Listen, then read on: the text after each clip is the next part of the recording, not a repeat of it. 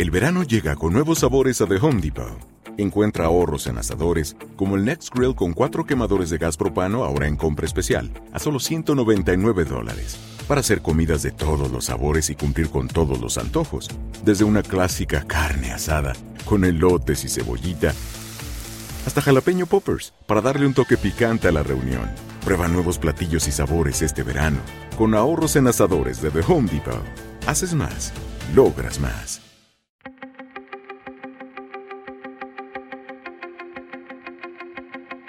Temas importantes, historias poderosas, voces auténticas.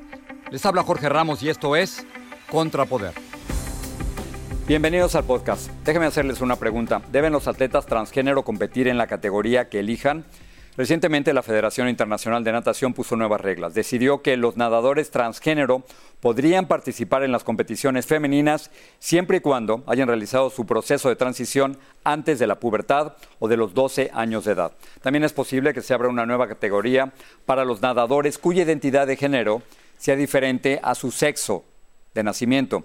Para hablarnos de esto hemos invitado a Ricardo del Real, un atleta olímpico, quien compitió en pruebas de taekwondo femenino antes de hacer la transición. Ricardo, gracias por estar aquí con nosotros. Muchas gracias, Jorge. Al contrario, un, honor y un placer estar con ustedes. Déjame comenzar con la, con la pregunta inicial, con, con, el contexto. ¿Se vale que un atleta transgénero participe en competencias femeninas? El derecho, el, el deporte es un derecho humano, Jorge. Por supuesto, por supuesto, todos estamos eh, vaya, con el derecho de practicar libremente el deporte, desarrollarnos, esparcirnos, eh, ejercitarnos. Entonces, claro, todo se puede. Ahora, la, derecho. la Federación Internacional de Natación ha puesto nuevas reglas, ha permitido que atletas transgénero participen en competencias femeninas siempre y cuando, y aquí es donde se complican las cosas, el proceso de transición haya ocurrido o terminado a los 12 años de edad. ¿Tú estás de acuerdo con esto? Me gustaría, para empezar, saber de dónde sacó la Federación Internacional de Natación, la FINA, eh, ese dictamen científico, médico, para que haya tomado esa determinación. Eh, entiendo que al momento de que alguien transiciona más joven, pues se va a desarrollar de una manera más efectiva de acuerdo al género que se identifica. Eso lo entiendo perfectamente bien y me da mucho gusto saber que se le está dando pues también la bienvenida en este caso a las personas trans, pues ya con las reglas todavía más claras, porque al final no estaba regulado. Sin embargo, ¿qué pasa con las ahora personas trans que están eh, atreviéndose a representar a sus países y en especial las mujeres trans, que en lo que no cabe, Jorge, es que sean señaladas ¿sabes? Eh, si hay o no ventaja, pues a mí me gustaría conocer un estudio, porque no soy científico ni médico, pero un estudio realmente de años, porque esto no es de la noche a la mañana. Y esto pues se tiene que hacer con toda la, pues con toda la seriedad y con todo el, tema de, cuidar muchísimos aspectos, porque estamos hablando de seres humanos. ¿Y, tú crees que están siendo discriminadas? Eh, pues en una parte, yo no si yo tuviera el dictamen médico o científico eh, y si dijeran efectivamente hay una ventaja, pues entonces estaríamos hablando que las reglas del juego se tienen que poner, ok, pero si no lo hay, eh, para mi gusto están siendo discriminadas las mujeres trans. Te quería preguntar, porque la Federación Internacional también está explorando la posibilidad de crear una categoría aparte para las personas trans. ¿E-, ¿Es esto, ¿es esto justo? ¿Es esto parejo? No, porque eh, las personas trans, eh, bueno, ah, estábamos hablando hace un momento de una cifra que hay en, el, simplemente en Estados Unidos, de cuántas personas trans. Ya, que lo mencionas, em, dos millones de personas transgénero en los Estados Unidos.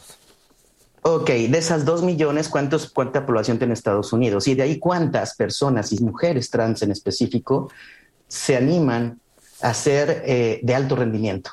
Estás hablando que el 0,001% eh, se me hace algo, no sé, ilógico. Hace poco vi también una, leí de, un este, artículo de que sacó la BBC. Dice que a lo que se va a llegar es que también se empieza a revisar las hormonas en general, porque hay mujeres cisgénero que también producen más testosterona que otras mujeres cisgénero.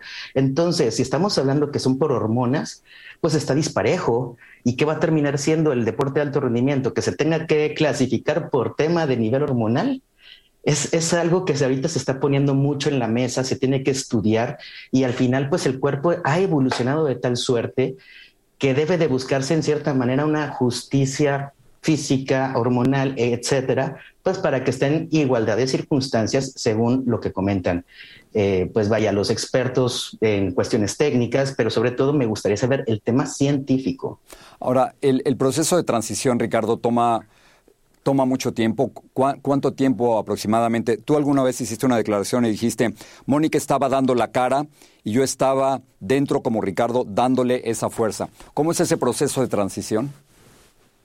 Bueno, eh, cuando yo era atleta activo, fue toda la década del 90, ahí todavía yo pues simplemente no sabía que esto era posible, tener una transición, pero eh, cuando ya te sometes a un reemplazo hormonal, pues el, reemplazo es, eh, toma tiempo que tu cuerpo asimile eh, eh, precisamente que se, que, que, se sustituya en cierta manera las dosis que en este caso como hombre trans tiene que ser testosterona al cuerpo para que se pueda asimilar. Eso lleva tiempo, eso hace que pues la voz baje, que salga vello facial, que cambie también el tema de tu cuerpo, la parte de la masa grasa, la masa muscular, todo eso hay cambios y eso se lleva tiempo, Jorge. Y hay personas que pues a lo mejor pues pueden asimilarlo de una manera más rápida, rápida vamos a hablarlo dos años, tres años, a una manera más lenta que pueden ser hasta cinco años.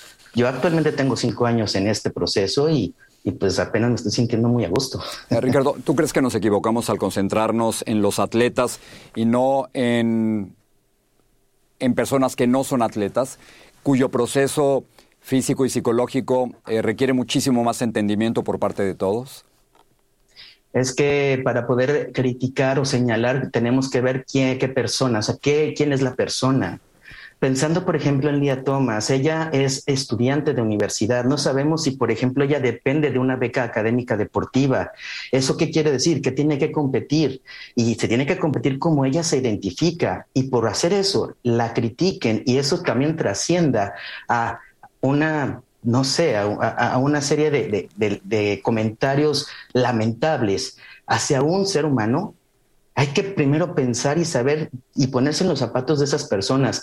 Transicionar no es una moda, es realmente una convicción que se tiene desde muy adentro y desde muy temprana edad y quizás no había los medios necesarios. Y ahora que se hace, pues entonces, bueno, pues está uno siendo pleno como uno se siente y como se ve. Entonces. Y con retos eh, enormes, supongo también, ¿no? Porque eh, estaba viendo. Retos sociales, Jorge. Eh, estaba viendo una encuesta precisamente sobre estos retos sociales a los que te refieres, Ricardo. uno de cada tres personas transgénero en los Estados Unidos han considerado suicidarse. ¿Es esto, ¿es esto común?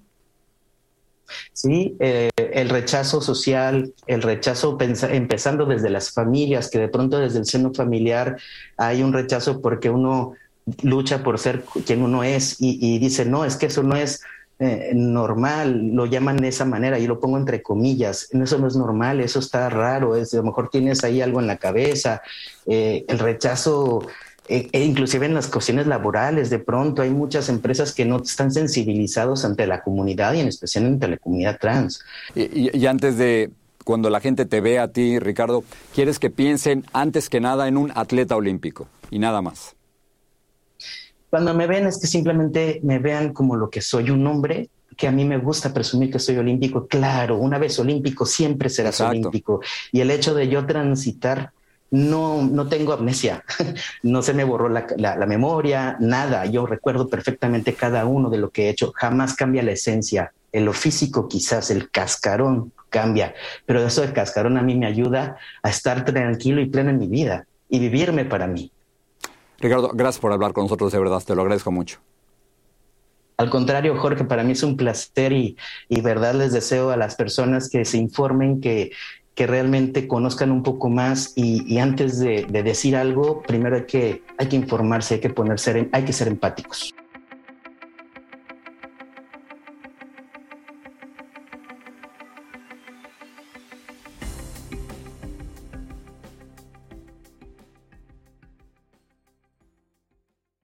This is the story of the one. As head of maintenance at a concert hall, he knows the show must always go on. That's why he works behind the scenes, ensuring every light is working, the HVAC is humming, and his facility shines. With Granger's supplies and solutions for every challenge he faces, plus 24 7 customer support, his venue never misses a beat. Call quickgranger.com or just stop by. Granger, for the ones who get it done.